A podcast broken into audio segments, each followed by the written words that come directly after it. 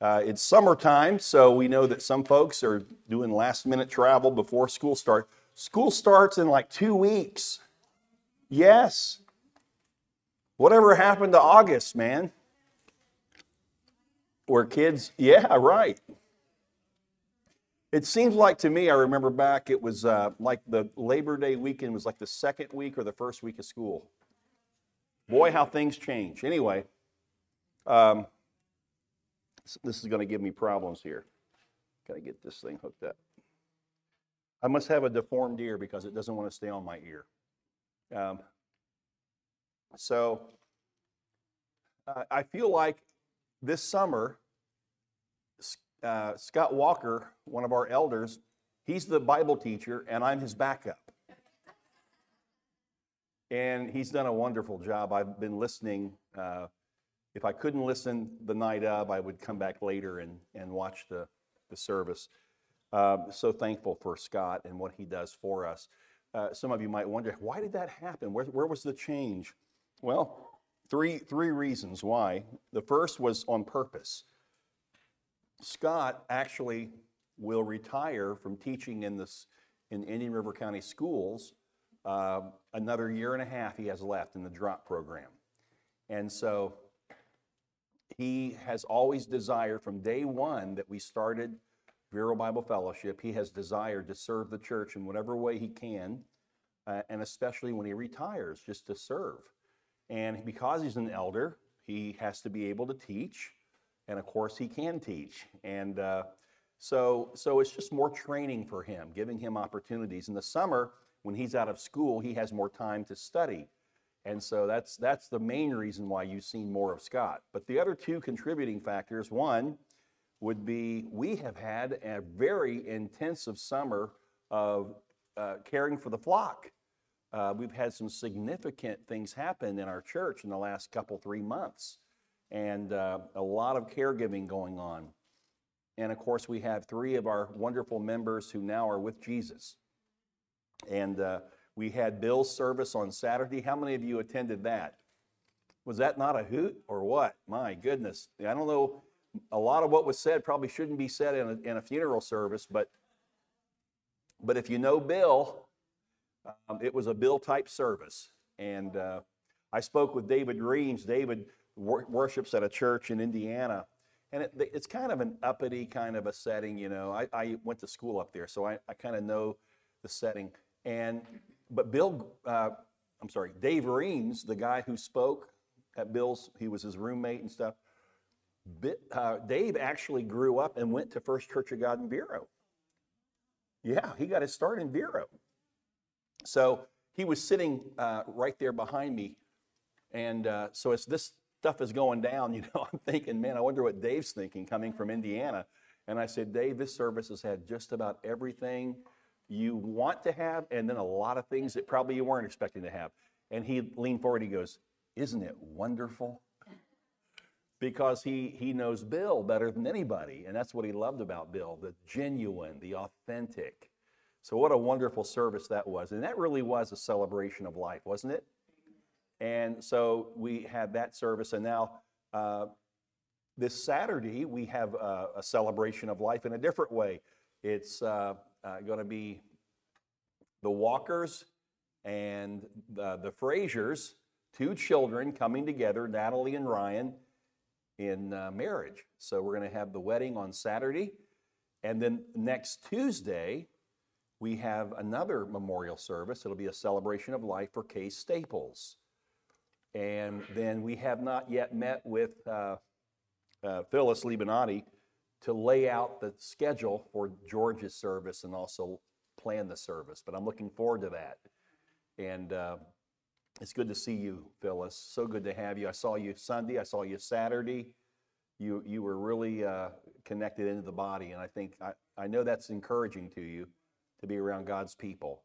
Amen. So it's just been that kind of a season. The third reason why Scott's been teaching more is because there are a couple times. Rini and I took a long weekend for us this summer, earlier in the summer.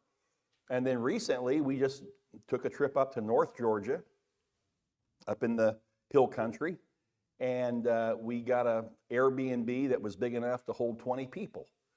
And so all of our kids, and which are 10, 10 adults, uh, spouses along came along too, and then also all of our 10 grandkids. And we celebrated Reenie's 60th birthday. And we had the most glorious time together and just so thankful. I don't take any of that for granted. None of us ever should take for granted when we have opportunity to be with our families because life is short, right?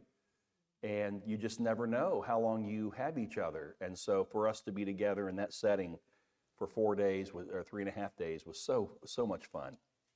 So Scott's just filled uh, this podium, this pulpit adequately, so adequately, and I'm thankful for him.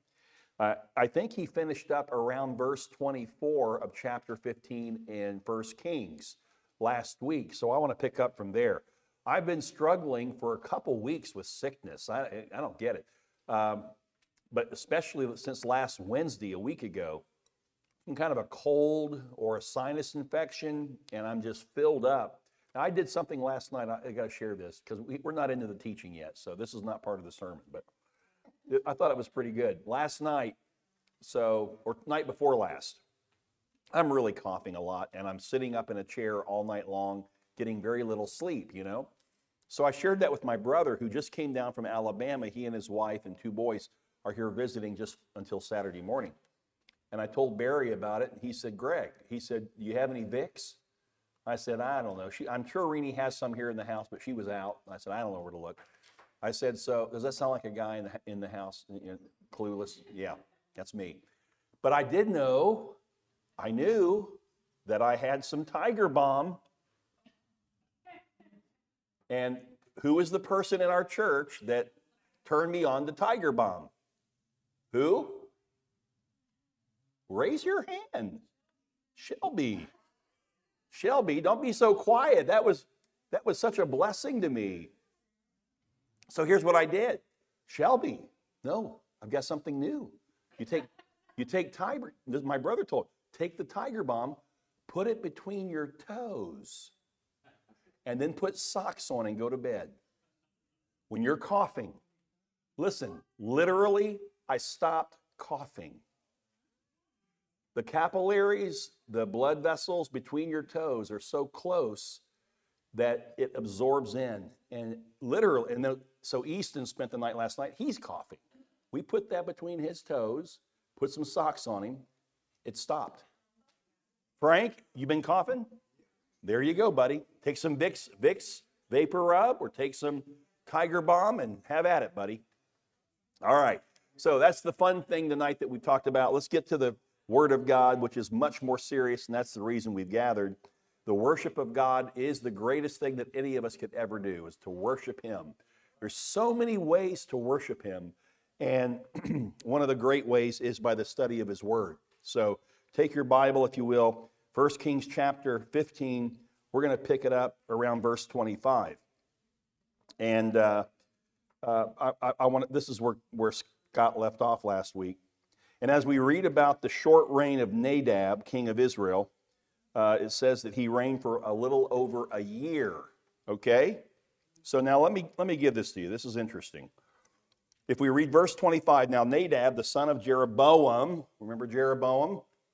Uh, one of the few guys that God came and, and made a judgment against. And Jeroboam, his son, Nadab, is now the king and he it's, look what it says here. Uh, he was king over israel in the second year of asa king of judah. And he reigned over israel for two years. Now it was not two years.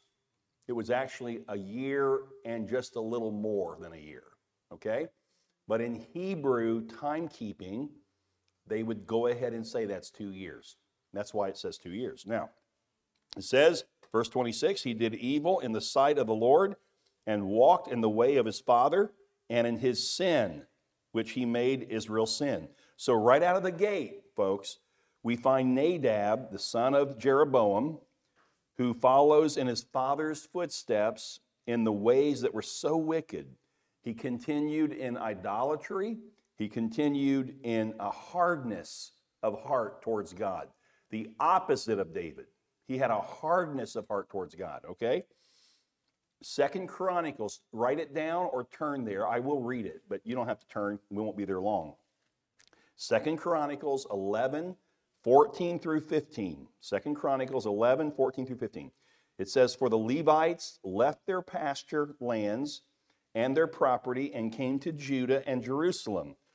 For Jeroboam and his sons, okay, had excluded them from serving as priests to the Lord. He set up priests of his own for the high places, for the uh, satyrs, and for the calves which he had made. So he was in full blown idol worship. He and his sons chased out the priest of the most holy God. So when it says here that he was like his father, it means it. He was part of removing Israel's priests. He did evil in the sight of the Lord and walked in the way of his father and in his sin, which he made Israel sin. Now, what does Nadab's uh, name mean? It means willing, willing, willing to continue in, to perpetuate the sin of his irredeemable father. So there you go. That's Nadab. He didn't last long, not even two years. He was a year and just a few months, and he was gone. Okay?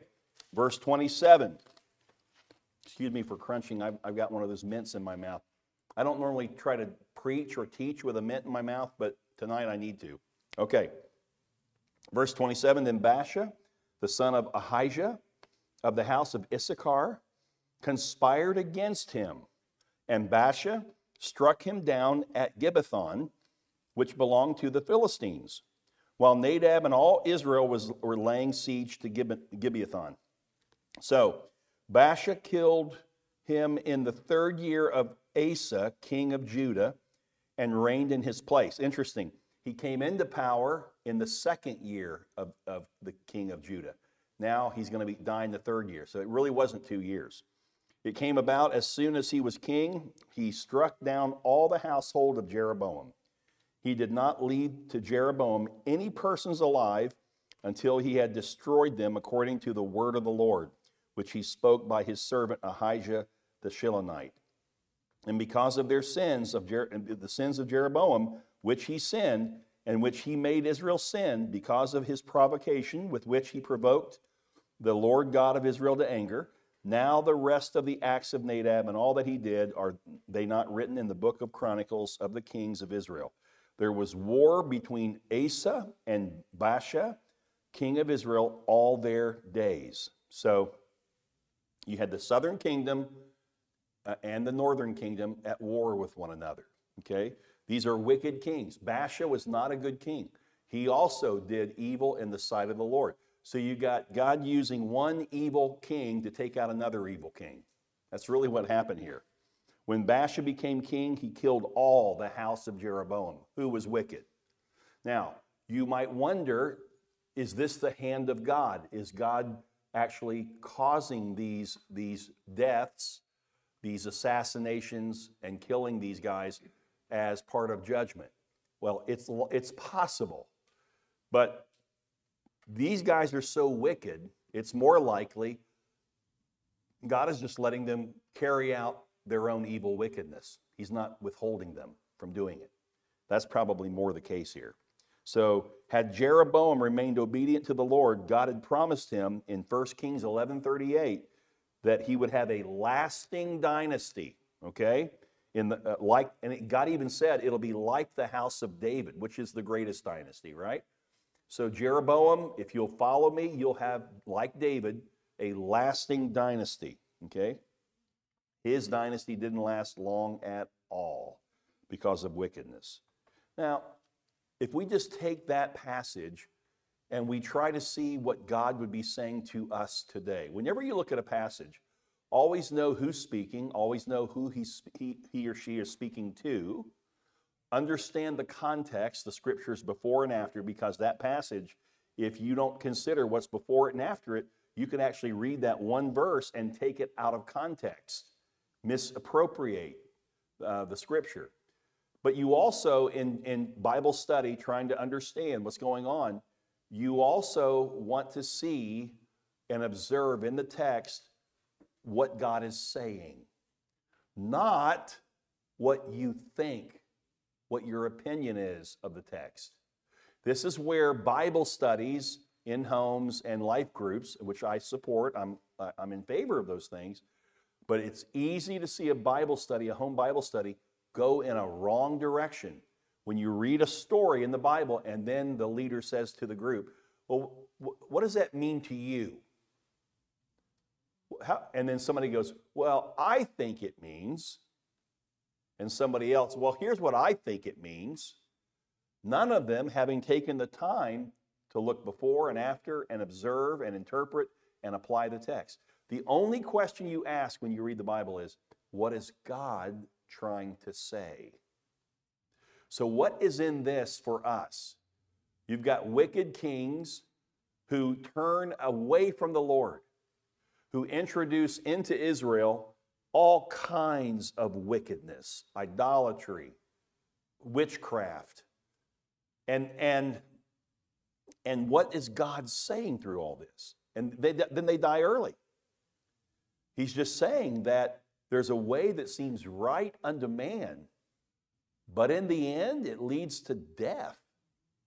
That if you do life your way, you, you run the risk of shortening your life. Does that make sense?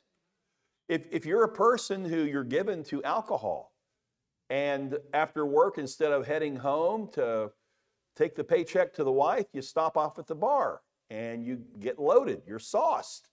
You get in your car, which you shouldn't be driving, you shouldn't be drinking to that extent, you shouldn't be driving. And now all of a sudden you go home, or you're on the way home, and you hit a tree and you die. Or, God forbid, you hit somebody else and they die. See, that's, that's the result of sin. The uh, Bible is loaded with scriptures about this. So the takeaway for us from God would be that He really wants us to walk in His precepts, to live according to His word. That in itself does not guarantee a long life. It just doesn't. Because this is a life, this is a world of sin, sickness, and disease. And little children die all the time. And it's not fair from a human perspective. From God's perspective, you, He would say, You really want me to be fair? Then He thinks back to Adam and Eve in the garden sinning and them having to cast them out of the garden because of sin and established, even in Romans, Paul established, he, he reminds us, the wages of sin is death. That's fair. Who hasn't sinned? Why are any of us alive according to God's standard of fairness? But God's mercy, His love, His grace rolls in like, a, like, like the waves coming from the ocean after a good storm, you know, or a hurricane. I, I never, when I was a young kid in Daytona, I never tried to surf uh, in the waves after a hurricane. I, I had buddies that did, and one of them got injured pretty severely uh, doing that because the water's dirty, you don't know what's in the water, and you can't see anything, and it's and it's just torrential. I mean, it's just it's, it's hard. Uh, but I never did that. Why? because I knew that it could lead to either me getting hurt or I could die. It wasn't worth it. I'm not going to do that. But God's love is also like the wave after a hurricane, in that when you get out there in those waves, they're so big you can't control them. And God loves you so much. You deserve death, you deserve hell. But God sent Jesus to die for us, right? In our place. So God hits you with a wave of his love that it just overwhelms you. Overwhelms you. And and his mercy and his grace. You ever catch yourself just really think about it. Think about your life in sin before you came to surrender before Christ. Think about some of the things that you did. Think about the way you thought.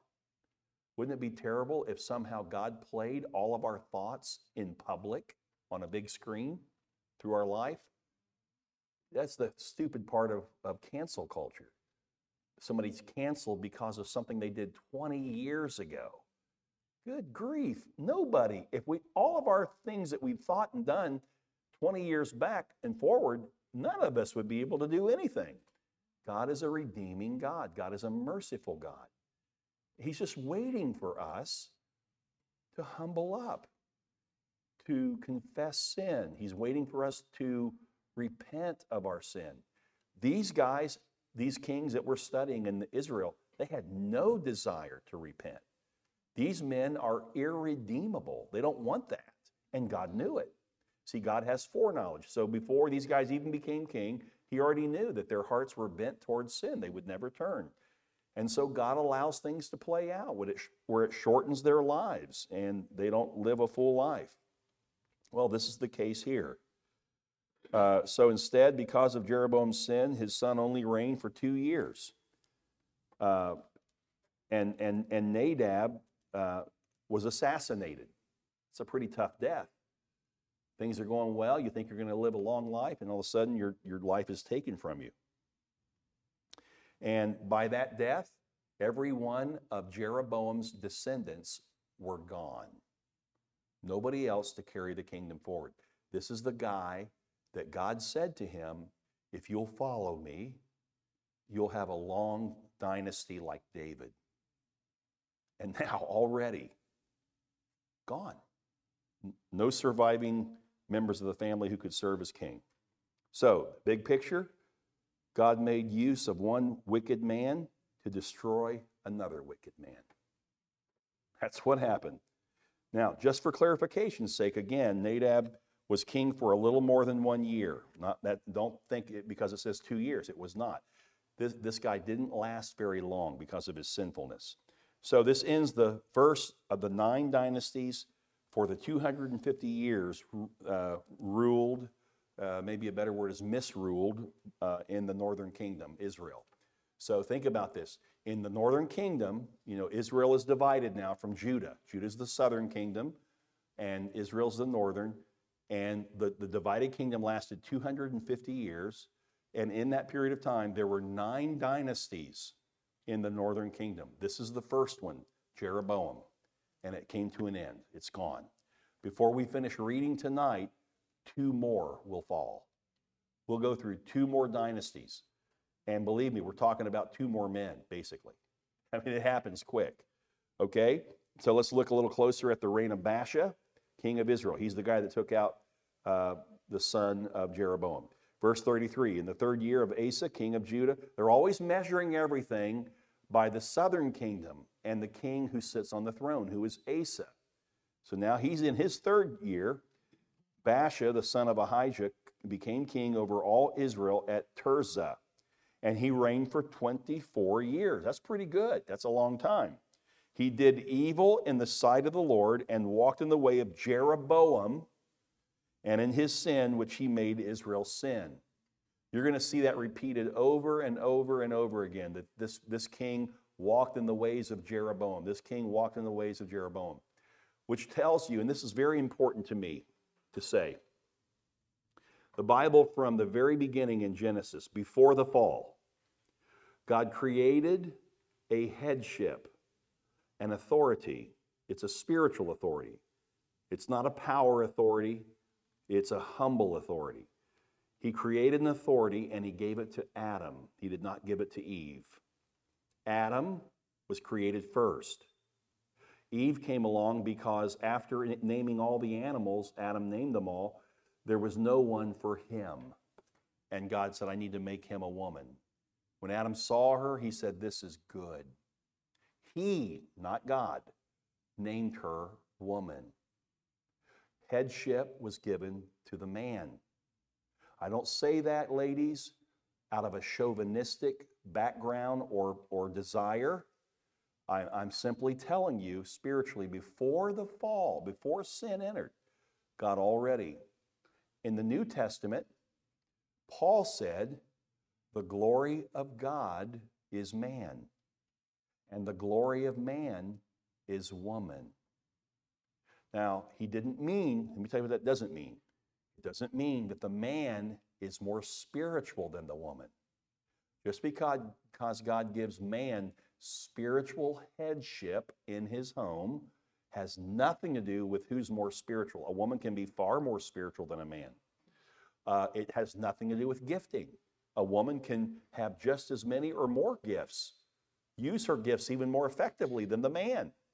It has no bearing on, on the identity, or better yet, the position of the man or the woman in the home before Christ. It's not like it's okay when Paul said the glory of God's man, the glory of uh, man is a woman. He wasn't saying that at the foot of the cross, man's ahead of the woman. No, no. Paul also said there is neither slave nor free, Jew nor Greek, male nor female. In position before Christ, we are all equal. Me being a pastor does not place me a little bit ahead or above you folks at all. We're all equal at the foot of the cross. What is that? What does that look like? A bunch of sinners who have humbled up and confessed sin and asked Christ to forgive us. We're all equal in that, okay? So, with all that being said, so what is spiritual headship? Headship is a responsibility and an accountability that man will have to give before God, not woman. That's why in 1 Peter 3, Peter goes into about a six verse thing with, with woman, and he talks about how she should carry herself, you know, how she should behave, how she should, should uh, carry herself as a woman of God. And she, he even refers to Sarah, Abraham's wife, in the Old Testament. Six verses laying it out for the woman. Then, with one verse, he addresses men. And he says, Men, you need to honor and cherish and treat your spouse as an equal heir to the, to the things of God, or your prayers will not be heard. He didn't say that to the woman. He talked about the importance of a woman. There's time for her to not speak, but listen. And that doesn't mean that a man shouldn't either, but I'm just saying he, that's what he said. But he doesn't come back and say, and if you and if you do speak out of place, if you become a gossip, if you become one that tries to rule the home, then God won't hear your he didn't say that. He said it to the men. There's a spiritual headship. So for me, like at a wedding, uh, one of the steps that's that can be very important is your it's a handoff in some way, shape, or form. Weddings are different, but the father walks the bride down the aisle. Why? Why not the mom? Now, today in our society, mom can do it. In fact, mom and dad. And I've even had weddings where mom and dad walk together. Okay, that's not. But the reality is that when you see a, a, a father walking his daughter as a bride down the aisle, that's a picture of headship. It's the final leg of a long journey where he had primary responsibility before God for that girl. And it's his final opportunity to walk her.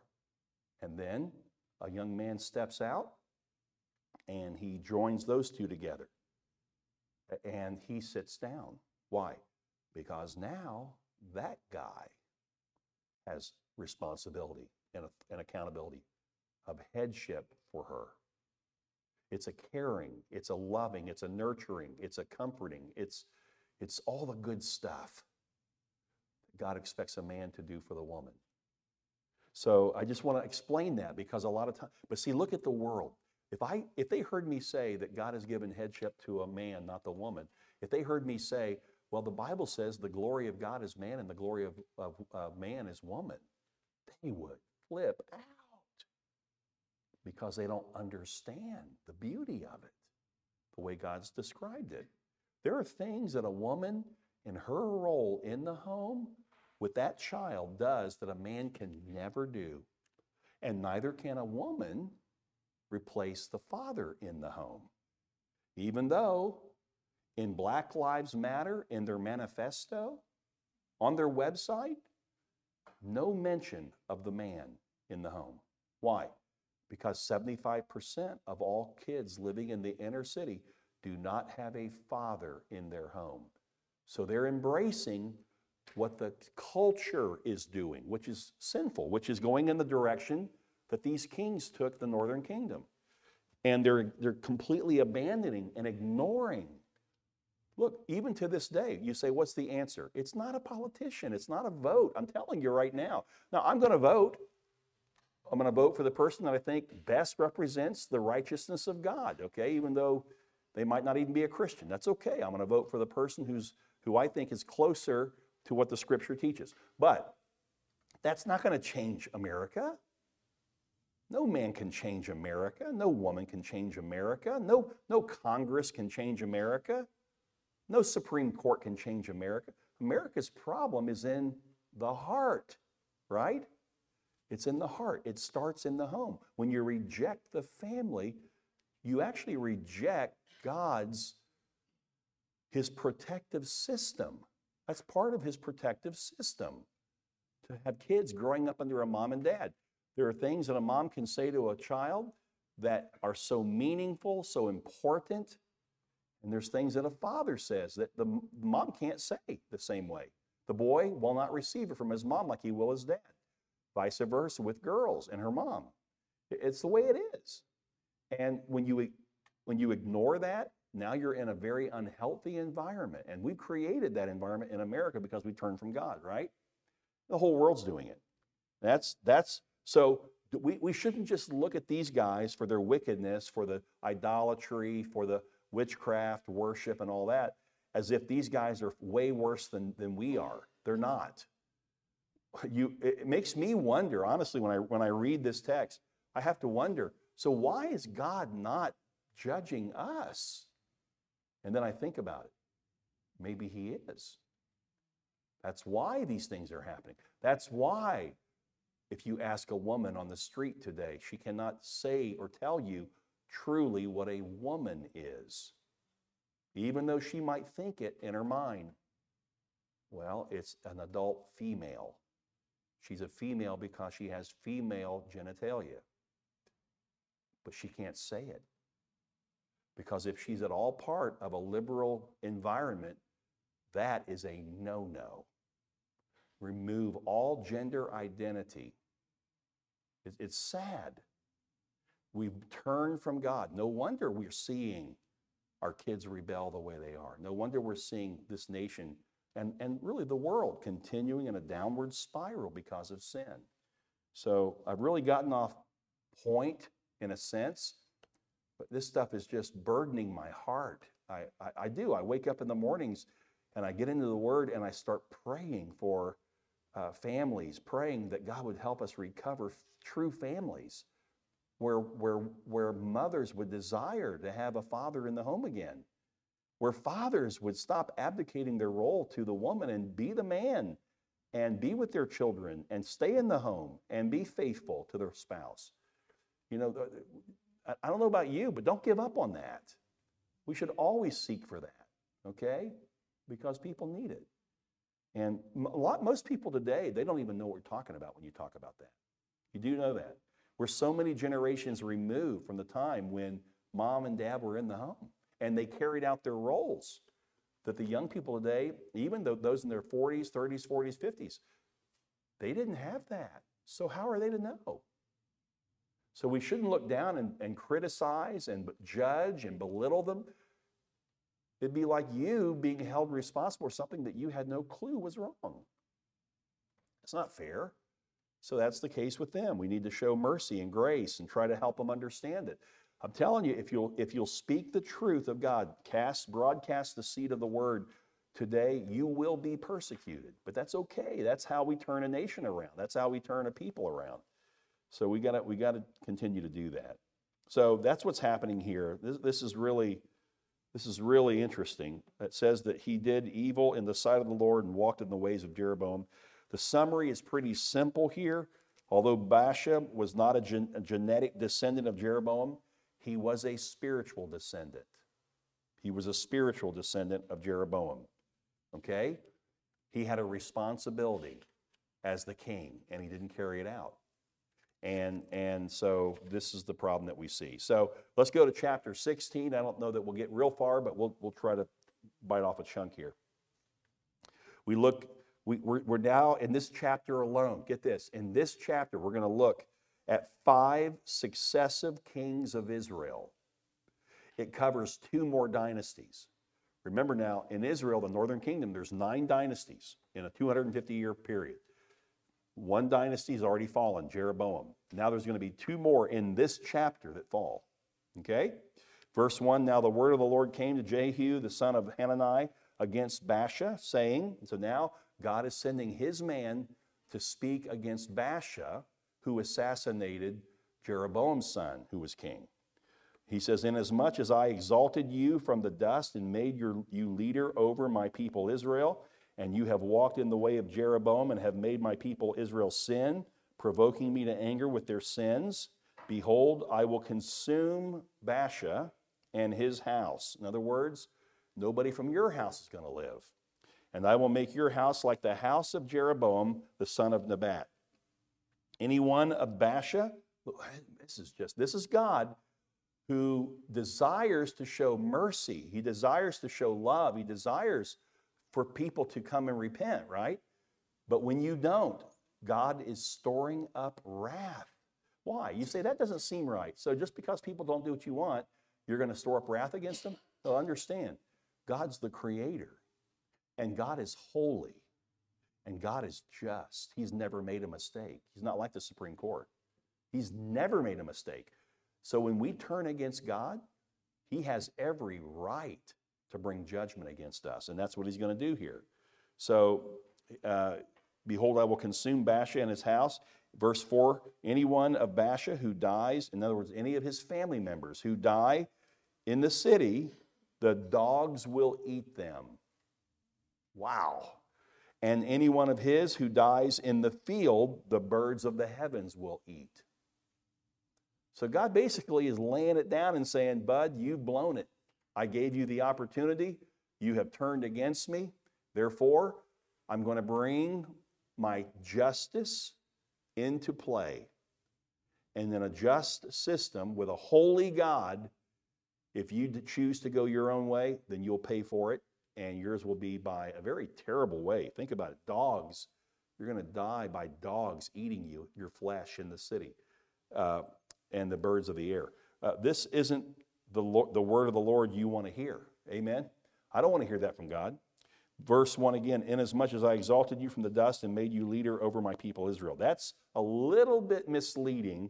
Not that the scripture is misleading, it's how we interpret the scripture. This is where that reading that context above and below, that what that passage helps you understand and get the real truth in that verse. So look, let's look at this. We just learned in write it down if you want in 1 Kings 15 27 that Baasha was head of a conspiracy to kill Nadab, the son of Jeroboam. At that time, it didn't tell us anything about God's hand with Baasha. But now in chapter 16, verse 1, we learned that behind the scenes, God moved even through the conspiracy of Baasha against Nadab. Baasha's name means, listen to this, he who lays waste. So, this is a guy who is a destroyer. He's not somebody who builds up, he's somebody who tears down.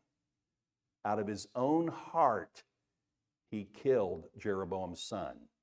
So, while it says God gave him the opportunity, the reality is God knew from the beginning that he would not follow God. So, he actually is carrying out his own heart here.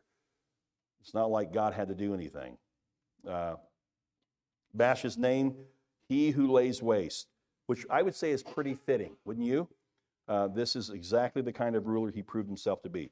Uh, because Baasha was a wicked king uh, after the pattern of Jeroboam, he would face the same judgment as Jeroboam. Okay?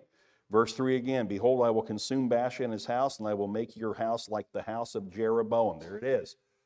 You're, he, you're, not, you're not physically related to him, but you are spiritual and spiritual headship under him. You're following him.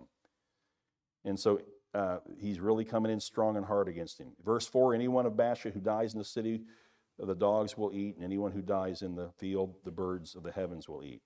Uh, that same judgment was promised and fulfilled against the house of Jeroboam in 1 Kings 14 11. Okay? It was considered a special disgrace among the Hebrews to have your dead corpse desecrated and left open, not, not buried. So remember back when the Black Hawk helicopter that went down in Somalia, and they took uh, one of the uh, uh, pilots and they killed him, and then they took his on, on CNN on all the major channels. You see them with a rope around him, dragging him through the streets, a dead corpse of an American soldier. Okay? To us, absolutely horrific. But we have no clue what they saw in that. Because in their land, you don't leave a, you don't desecrate a body and you don't leave it out in the open. You bury it. So what they did was trying to show us how much they hate us. That's what that was. That's a Middle Eastern thing. That's a, uh, that's a, that's a Muslim thing. Uh, it's just amazing. Not, not all Muslims, I'm not talking about that, but the extremist, you know, making a video and taking a sword and slicing someone's head off on the video for you to see. That's just beyond what I can imagine. Well, in this case, God is saying, I'm going to do this because you are an abhorrent to me. And now he's just, a, he's just in doing it. We're not. He is. Now, verse 5 the rest of the acts of Baasha and what he did and his might, are they not written in the book of Chronicles of the kings of Israel? And Baasha slept with his fathers and was buried in Tirzah. And Elah, his son, became king in his place. I would not want to be a son of one of these guys and know that I'm next up. well, I guess if I felt that way, I probably would try to follow the Lord, you know. Uh, but this guy was all probably excited. Oh, it's my turn. My dad's gone. I'll, now I can take over. Uh, moreover, the word of the Lord uh, through the prophet Jehu, the son of Hanani, also came against Baasha and his household, both because of all the evil which he did in the sight of the Lord, provoking him to anger, provoking God to anger with the work of his hands in being like the house of Jeroboam, and because he struck it. Okay, so the fact that Jehu also gave a prophecy tells us that he had a long career as a prophet. Why? Because he's mentioned in Second Chronicles 19.2, uh, it mentions another word of Jehu that the son of Hanani gave. That's 50 years later. So this man of God really was a man of God and he lived a long life. God used him in a period to call out the darkness that had come over both Judah and Israel. Verse 7 both because of all the evil which he did in the sight of the Lord, provoking him to anger with the work of his hands. The Bible tells us that by nature, God is merciful, he's gracious, he is slow to anger, and abounding in mercy. If you write down, if you want a good verse on that, Psalm 103, verse 8. Psalm 103, verse 8. Because God is slow to anger, it took a lot of wickedness on the part of these kings in the north, in the north uh, to provoke him to anger. But he was provoked, and God acted. Don't think that because this Old Testament teaching that the New Testament somehow is any different.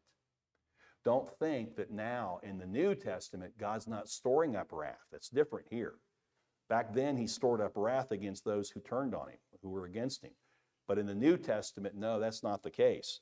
Uh, there's a lot of false teachers out there, and there's a lot of teachers who are misinterpreting passages of Scripture. They, they want to somehow play down sin, and they want to play down God's wrath. They just want it to be all about God loves you and, and everything's good and and just because God is taking his time and showing patience and long suffering does not in any way mean that God is not going to judge the unrepentant sinner. The unrepentant sinner, he will be judged. The Old Testament, the soul that sins shall die. In the New Testament, it's appointed for everyone to live and then die and then judgment. That's what it says in the New Testament. Okay? So we, we can easily get lost in this. If I can take you down a side road for a second, we might never come back. That's okay. Well, but uh, this is this is important. This is re- I want you to write this down, okay? There's a passage in the New Testament that came to mind when I was thinking about God showing his his long suffering and then finally judging these northern kings. There's a passage in the New Testament that is often misinterpreted. The reason it's misinterpreted is what I said earlier, because today's society, uh, people only want a sound bite. So take a little piece of scripture and share it because it sounds really good. They don't read above it, they don't read below it. If they did, they would be ashamed of taking that sound bite and using it the way they're using it. Okay? Let me give you the passage. This is one that's misquoted all the time. And some of you might even, you didn't know. And so you were using it the, in the wrong way. It's Romans chapter 2, verse 4. Romans 2 4. Okay, let me read it for you. Or do you presume on the riches of his kindness and forbearance and patience, not knowing that God's kindness is meant to lead you to repentance? So these people who don't want to talk about sin and they don't want to talk about judgment, they take the last half of that. They say, yeah, but God's, hey, bottom line, God's kindness, God's goodness is what leads us to repent. Don't you know that? It's God's goodness and kindness. We don't need to talk about, you know, sin. Uh, what are they doing with the passage that says that what precedes repentance is what? You guys know what I'm talking about in the New Testament? What comes before repentance? Godly sorrow. Sorrow over what? Sin. So either that's right and this is wrong, or that's right and they're misinterpreting this. So let's look at this. Is it really God's kindness that leads people to repent? Okay? When it's misused, it's often because they're using the passage to downplay they're soft pedaling the truth about who God is and about sin. Joel Osteen, let me give you one example. I'll call him by name. Joel Osteen. He said in a sermon, quote, listen, listen, don't dangle people over the fires of hell. Listen, that doesn't draw people to God. They know what kind of life they're living. They know how bad they've lived. What you've got to do is talk about the goodness of God. Listen, it's the goodness of God that brings people to repentance. Well, first of all, where he's wrong, totally wrong, because if he's right, then the Bible is wrong. Um, do you think man really understands the depth of his sin? that's what he said. They know what kind of life they live. They know how bad they've they've, uh, they've lived? No, they do not. They do not know. They don't know that they are in total depravity apart from Christ. So let me, let me take this a little further. Is that really what Romans 2 4 is saying? Well, what's ironic about this view in Romans 2 4 is that they are trying to establish that we don't need to talk about sin. But here's the thing about Romans 2 4 that verse is plucked from a scripture most profound, that is the most profound discourse on man's depravity and God's judgment. The literally, what's written above that verse, above it and below it, is about man's depravity and God's judgment to come. So they chosen a verse to say that God doesn't really care about talking about sin and having to deal with repentance. It's goodness that leads to repentance when that's not at all what those verses above and below are talking about. The biblical order in any gospel presentation is always first warning of danger and then the way of escape. Isn't that the truth about the gospel? You first need to hear that you're a sinner. Then all of a sudden, the fact that God made a way of escape really sounds appealing. It's true, right? If you never heard that you were in sin, that you were lost in your sin, that you could never be saved out of your own goodness, then, then you would think you could be good enough. And therefore, if that's the case, why do you need to be saved? The reason you need to be saved by Christ is because you can't save yourself, right? First, the judgment on sin, and then the means of pardon. First, the message of condemnation, and then the offer of forgiveness. First, the bad news of guilt, and then the good news of grace. We need all of it. We need to communicate that to people. The whole message and purpose of the loving, redeeming grace of God, offering eternal life through Jesus Christ, rests upon the reality of man's universal guilt of abandoning God and thereby being under the sentence that God brings, which is eternal condemnation and death. That's why the main body of Romans, by the way, Romans 1, 2, and 3, chapters 1, 2, and 3, and they're pulling it right out of chapter 2. So they're in the smack dab middle of the first, first three chapters of Romans, is all about man's sinfulness, that he that God is storing up wrath against those who practice unrighteousness. They suppress the truth in unrighteousness. If you want to approach Romans 2 4 from the right context, then you'll see that it is talking about our guilt and the justness or the justice of God's wrath. Romans, let me just read. So they, are they're, they're giving you Romans uh, 2 4. Let me just back up down to verse 2 and read to verse 5, just the verses above and below. We know that the judgment of God rightly falls on those who practice such things. What things? Unrighteousness. Okay, now he says, Do you suppose, O man, you who judge those who practice such things and yet do them yourself, that you will escape the judgment of God? Do you really think you're going to escape it? Or do you presume on the riches of his kindness and forbearance and patience, not knowing that God's kindness is meant to lead you to repentance? What it means is not that kindness itself leads you, but that God's giving you time for you to see his kindness, for you to understand. Because of your hard and impenitent heart, you are storing up wrath for yourself on the day of wrath. That's not storing up wrath in your mind, that's you, your actions, your thoughts, every part of you, because you're lost in sin. You're storing up wrath. God's storing up wrath against you. He, he will judge you for that. Now, you can see why Romans 2 4 is so frequently divorced from its context because it doesn't fit at all. Okay? In the full context of Paul's writing, what he's meaning here, church, is God's goodness, that is, his richness of kindness and tolerance and patience. Romans 2 2 through 3 explains how God demonstrates the tolerance and patience by withholding the wrath that we deserve. God's goodness is the reality that the unrepentant sinner today has not yet experienced God's wrath, God's judgment. That's the goodness. The goodness of God leads to repentance, okay? He's giving you time to repent.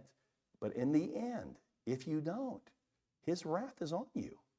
So, what message do you want to say to that person who keeps taking advantage of God's goodness. You're going to die and go to hell if you continue to do that. Does that sound like something that people want to hear today? No. Is it something they need to hear? Yes. Do you love them enough to let them know so that they can possibly miss hell? I, I don't want anybody to go to hell, and neither does God. But that's what He's going to do. Those who've rejected Christ and the work of His righteousness will go to hell. So, we see these guys in the Old Testament, you know, and we see how they're living, unlike Jeroboam and Baasha. I, I don't want to presume upon God's uh, long, you know, long suffering. I want to get it right with God now while I still can. That is the goodness that leads to repentance. Get it right. That make sense? So, so now the next time somebody says, well, it's the goodness of God that leads, her, say, whoa, where are you pulling that from? Where's that in the Bible? It's in Romans chapter 2. Have you read Romans chapter 1 through 3? Because it's all about God's wrath and the depravity of man. That right there, they're taking it out of context. Okay. Uh, just to finish this little piece out, 1 Kings 16 2, God said that he lifted Baasha out of the dust and set him as a ruler over Israel. In doing that, God used Baasha to bring judgment upon the house of Jeroboam. But let's be clear God did not coerce somehow a reluctant Baasha to go and take out the other king. No, that king wanted, or Baasha wanted to take him out. God just allowed him to do what he was doing, which was evil. Okay? So that's that's very important that we see that. How are we doing on time? What time is it? Okay. Um, I, I, I really want to cover uh, verse 8 right on down through verse 14 together. And I don't think I have enough time to do that. I don't want to cut it short. I'm concerned about that. I think, I think with what I just shared about Romans 2 4, pulling it out of thinking about Baasha and Jeroboam and how God showed long suffering, but they didn't care. Uh, I, I just think there's enough there for us to, to chew on out of the word so that we don't end up like these guys, presuming upon the grace, the long suffering of the Lord when we fall short. Now, if you're saved, this is interesting. If you're saved, you should not have to live your life every day going, oh man, I fell again. I'm going to start all over. If you're saved, that means God looks at you through Christ as if you never sinned. Past, present, future. If you've been covered by Christ, Christ died for all sin, not just certain sins, not just the sins of your past, not just the sins of today, all of your sins. You have you will not listen. The believer, a true believer who has put their faith in Jesus Christ as their savior will not be judged against sin on judgment day. Only the unrepentant sinner will face the white the great white throne judgment. You will be judged on the works that God has called you to do once you believed. So either your works, right now, you're serving the Lord. Remember, for we are his workmanship created in Christ Jesus for good works, which he prepared beforehand that we would walk in them. If, and so if you're doing those as unto the Lord and not to be seen by man, Bible says when we get to heaven, all of our works will be thrown into a fire, a purifying fire. And only the things that were truly done unto the Lord will come out the other side. It was interesting listening to uh, one of uh, Bill's brothers who, who pointed to a man sitting over on the wall and said, This man's well known all over certain counties up in Central Florida and the good things he's done in his life. Now, that man might be saved. I don't know. But if he's not saved, all of those good works mean nothing. He will stand in judgment from the Father against his sin. And if he is saved, but all those good things he did, he did to be seen, to be spoken well of. I've got an uncle, and he's a great guy. He, he would do anything for you. And he's up in years now, but he's prideful about his accomplishments and all that he's done and what he's, who he's helped and how much people need him and rely on him. But he doesn't know Jesus. and it just breaks my heart. None of that stuff's going to matter. But can you imagine going before God and, and now you're, you're a believer and you're there, okay? You're not being judged against sin. But now everything you've ever done is put in that fire, that purifying fire. And you know, let's say that you're well known for all your good things that you did in the in the kingdom of God. You gave money, big money. You they even had buildings named after you, and you did this and that and all these things. And they throw all that in the fire. And then coming out the other side is just a little pile of something about that big. Because almost everything you did you wanted man to see you in it. And then you got somebody who I don't even know if they've ever done anything, or, or I see them doing stuff, but they don't seem to care that anybody notice whether they do it or not. They're not doing it to be seen. And that stuff is put in the fire, and on the other side, beautiful reward from God because their heart was right. That's what we want, right? So Scripture says, don't let your left hand know what your right hand's doing. Um, I, I think it's important that we, we really check ourselves with that tonight. Father, thank you. Uh, you didn't just speak about wicked kings, but you're speaking to believers too, who we too can fall into traps. And in this life, in this world, we can be motivated by wrong, wrong motivations. And you know, Lord, whether what we're doing is for your glory or whether it's for our own glory. I pray that you would just check us, Lord, because we desire to serve you. We desire to walk in your ways. We desire to fulfill your good works on this earth, not ours. So, Lord, may we not take any credit for the things that you allow us to do. May we give you all the glory. They're your works, they're your gifts, they're your abilities, and you've given us time and energy and a mind on this earth to do them in. And I pray that, Lord, we, we would just walk that way always before you. In Jesus' name, amen. All right. Good to be with you guys. And uh, we'll pick it up again next week. Let the Lord kind of guide us.